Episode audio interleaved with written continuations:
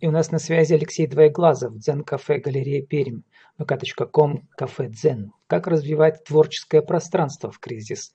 Алексей, добрый день. Добрый день, Владислав. Ну вот у нас сейчас зрители видят, слушатели видят ваши фотографии в красной куртке, в синей шапочке, с синей сумкой доставки, как я понимаю. Подпись «Красные человечки наступают» и «А ты готов к бою». Вторая надпись. Ну, для всех, кто пережил Пермскую культурную революцию, это очень показательное фото. Во-первых, в каком пространстве вы находитесь. Это красно-кирпичный переулок, да, ваша кофейня там находится, от кофейни. А во-вторых, красные человечки. Вы какую-то чувствуете связь духовную с тем периодом? Ну, безусловно. Вообще, то есть мы кафе... Когда задумывали, мы вспоминали о той атмосфере, которая была в городе в 2008, с 2008 по 2012. Это фестивальные, постоянно какие-то выставки интересные в галерее современного искусства. То есть это обилие мероприятий, и хотелось бы, чтобы вот как-то это продолжалась история. Вот и мы сделали наше пространство, то есть не просто кофейня, а галерейное пространство, дали возможность пермским художникам, ну, с нашей точки зрения, каким-то значимым пермским художникам, которых нам было интересно показывать, мы вот выставляем. То есть, да, преемственность, безусловно, есть. Вы верно это подметили. Ну и второй титр, который у вас звучит «А ты готов к бою», напрямую нас, значит, приводит к началу кризиса, конец весны, да, и начало лета, ну, да, апрель и май. И вот вы пишете в интервью 59.ru, да, что у вас доставка не очень пошла, но пошла альтернативная форма, когда люди берут кафе на вынос и прямо... в этом пространстве, во дворе, там, да, старокирпичном, там сидят, наслаждаются природой. Расскажите, как это все было? Ну, надо начать с того, что мы изначально закрылись, то есть мы хотели... Вот, то есть моя какая была мысль, что какую-то изоляцию, чтобы изоляция происходила, и чтобы вирус не распространялся, людям просто нужно сидеть дома. А если у них есть возможность сходить куда-нибудь в кафе, они пойдут в кафе. И то есть мы думали, что мы не будем работать. Я договорился с ребятами, что вот месяц мы посидим. Надеялся, что собственник тоже пойдет навстречу и даст арендные каникулы. Но когда через месяц мне пришло письмо, что каникулы не предоставляют, но я понял, что мне либо банкротиться надо. А каждый день у вас стоит, чтобы в ноль выйти, вы пишете, там вам нужно как минимум 50 гостей, да? Да, 50 гостей. И это... аренда – это 3 500 рублей в день. Ну, это не аренда, это аренда плюс зарплата как минимум одного человека, кто будет работать. То есть это вот расходы уже как бы неминуемые. Если мы открываем заведение, вот у нас такие расходы. Но там больше, на самом деле, там сумма. Ну, там еще другие есть расходы. Вот. Ну, грубо говоря, да, есть. Значит, есть что у вас получилось, расходы. Если доставка не пошла, вот, то какие новые формы образовались работы, когда еще нельзя было вообще открывать кафе? Ну, мы решили по нескольким направлениям пойти. В итоге у нас, мне кажется, из того, что мы запланировали, ничего не сработало. Ну, кроме вот как мы открылись и начали работать в формате кофе с собой. Это нам какую-то дало возможность платить аренду и там, ну, небольшие деньги совершенно зарплату. Кофе с собой люди должны все равно приходить вот в ваш дворик там, да, и вот только там. И они могут во дворе сами посидеть. Но, насколько я знаю, у нас сейчас ведь как бы все открылось уже, да, вот к 1 августа. Официально. Да. Ну, там в начале июля, точно дату не помню, но где-то, может, с 1 по 3 июля разрешили работать в формате летнего кафе. Кафе сейчас до сих пор нельзя нам пускать гостей. Ну да, летние веранды в ресторанах работают, там 1,5 метра расстояние, официанты в масках. Вот у меня было на днях интервью у вас как? Да, абсолютно все так и есть. Причем сейчас, насколько я знаю, уже ходят проверки, но не только по кафе, то есть всех проверяют, кто как-то работает с потребителями. И это дополнительный стресс, потому что там достаточно много всяких правил нужно соблюдать, и порой эти правила достаточно сложно. Ну, вообще сложный год получился у вас, и для всех кофеин, наверное, не только в Перми, и как бы в России тоже, хотя кофейный бизнес, он как бы довольно успешен, да, в последние десятилетия в России, особенно в Москве, развивался и в Перми тоже.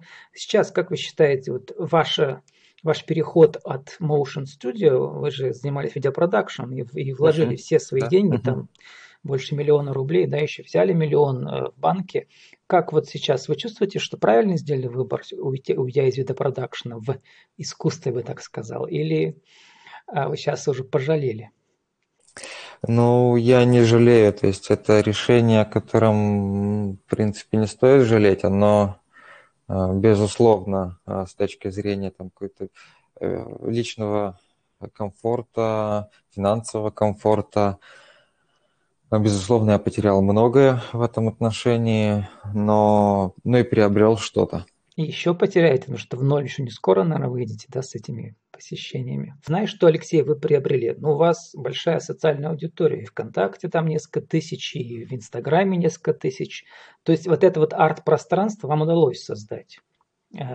Сходя из вашего лозунга, мне очень понравился лозунг у вас, значит, который называется так, 3 слова кодовых: чай-кофе-арт.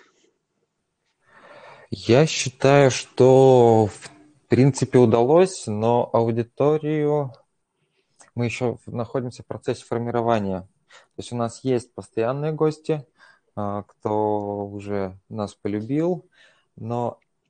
Вот эти соцсети так, с нуля создавали, да, вот про которые группы я сказал? Да.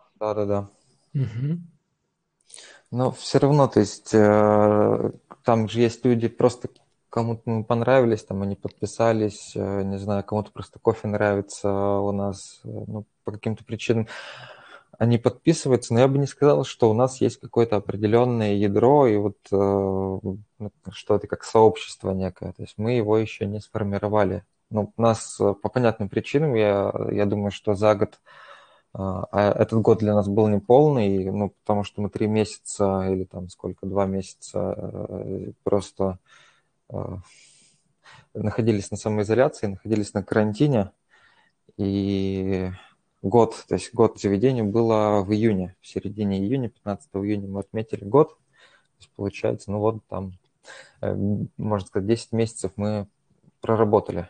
Да, вот я читал этот пост, вы пишете: больше 10 тысяч гостей, 9 тысяч чашек кофе, 7 фестивалей. Сами провели 2 фестиваля, 20 творческих мастер-классов, 8 выставок и пережили кризис. Ну, мне кажется, вы еще переживаете, но тем не менее, вот если исходить из самого бизнес-кейса. Итак, что вы утверждаете? Что, чтобы арт-кофейня работала, нужно соединить выставочное пространство, торгово-выставочное, да, и кофейно-чайное. Вот эта модель работает? В какой-то степени я думаю, что работает.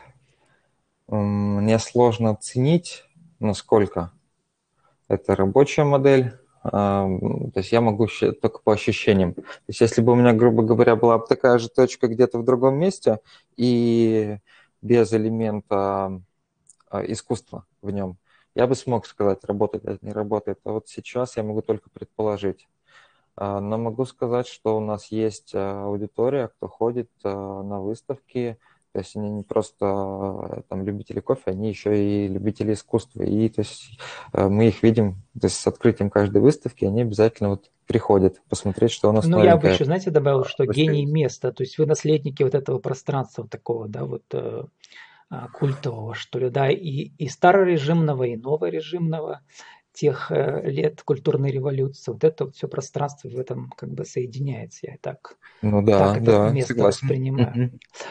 А давайте взглянем в будущее все-таки как бы оптимистически, да? А что делать? Вот. Какие у вас планы? В первую очередь бизнес-планы, да? Бизнес-планы. Я нахожусь в том состоянии, когда я готов открывать новые заведения. Я думаю, это будут, возможно, формат кофе с собой, так как мы научились в нем работать и достаточно успешно не с финансовой точки, а с точки зрения того, что делать качественный продукт, но и монетизировать, в принципе, мы его уже можем. И понимание есть, как это делать, и... Это самое главное, мы сформировали команду. Выездные точки будут? Или это да, это работа на фестивалях, это, ну и, как называется, стационарные точки, возможно, в каких-то торгово-развлекательных центрах. Тут я вот тоже в этот коронакризис смотрю много документальных фильмов, путешествий по миру, да, BBC-шных. И мне понравилась идея, там, значит, в каком-то из фильмов, там на велосипеде кофе развозят. Ну, на велосипеде стоит такой мини, как бы, киоск, и велосипедист, он его продает и ездит, как бы, вдоль бульвара, да. Вот. Вот. А у вас какие инновативные решения с кофе будут связаны? Ну, каких-то инноваций нету. То есть, в первую очередь, мы любим качественный кофе, мы научились его хорошо делать, и, я думаю, и сформировать команду. Сформировали команду, которая сможет дальше обучать новых членов команды варить также. И хорошо, причем вкусно. Разницы нет. Или на своей точке, или на выезде качество не страдает, да? Качество в целом не страдает. То есть бывают какие-то нюансы, там, ну, связанные с оборудованием. Все равно на выезде мы работаем с арендным оборудованием. Безусловно, мы этот момент будем прорабатывать и улучшать тоже, чтобы качество напитков было стабильным. А у вас особое отношение к чаю еще, что у вас свои поставщики, вы пишете. Это как-то влияет на популярность чая? К сожалению, вопрос чая в Перми очень сложен. Это могут подтвердить мои коллеги, кто занимается этой темой в Перми. То есть тема чая в Перми, она совершенно находится в зачаточном состоянии. У нас есть на данный момент три места, где можно попить традиционный китайский чай, в том числе вот наше место, но это не пользуется успехом, то есть это буквально, может быть, 10%, 10-15% в продажах. Также вот я спрашиваю коллег, кто этим занимается, они примерно аналогичную мне статистику приводят. Я не знаю, почему это происходит. Там чайная культура развивается достаточно давно, я за этим слежу процессом, и достаточно успешно, хотя там есть и заведения, которые закрываются, то есть, ну, тоже интересное заведение, но они закрываются почему-то, то есть даже, мне кажется, в Екатеринбурге, на самом деле, финансово успешным бизнесом в направлении чая сложновато. Алексей, у нас остается буквально 1,5 минуты для нашего интернет-радио. Если можно еще раз одним куском вот как сформулировать наш главный вопрос. Как развивать творческое пространство, чтобы оно приносило прибыль? В первую очередь, я думаю, что нужно формировать аудиторию единомышленников, тех людей, которые будут поддерживать заведение, приходить в него и приглашать своих друзей. Но это, безусловно, та энергия, которой мы напитываемся как работники, как владельцы этого бизнеса.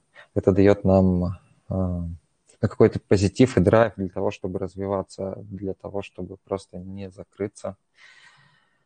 Вот. Ну и думаю, что обязательным элементом это делать качественный продукт, стараться делать его недорогим. Мы по мере возможности это с ценой работаем, но стараемся, чтобы каждый потребитель мог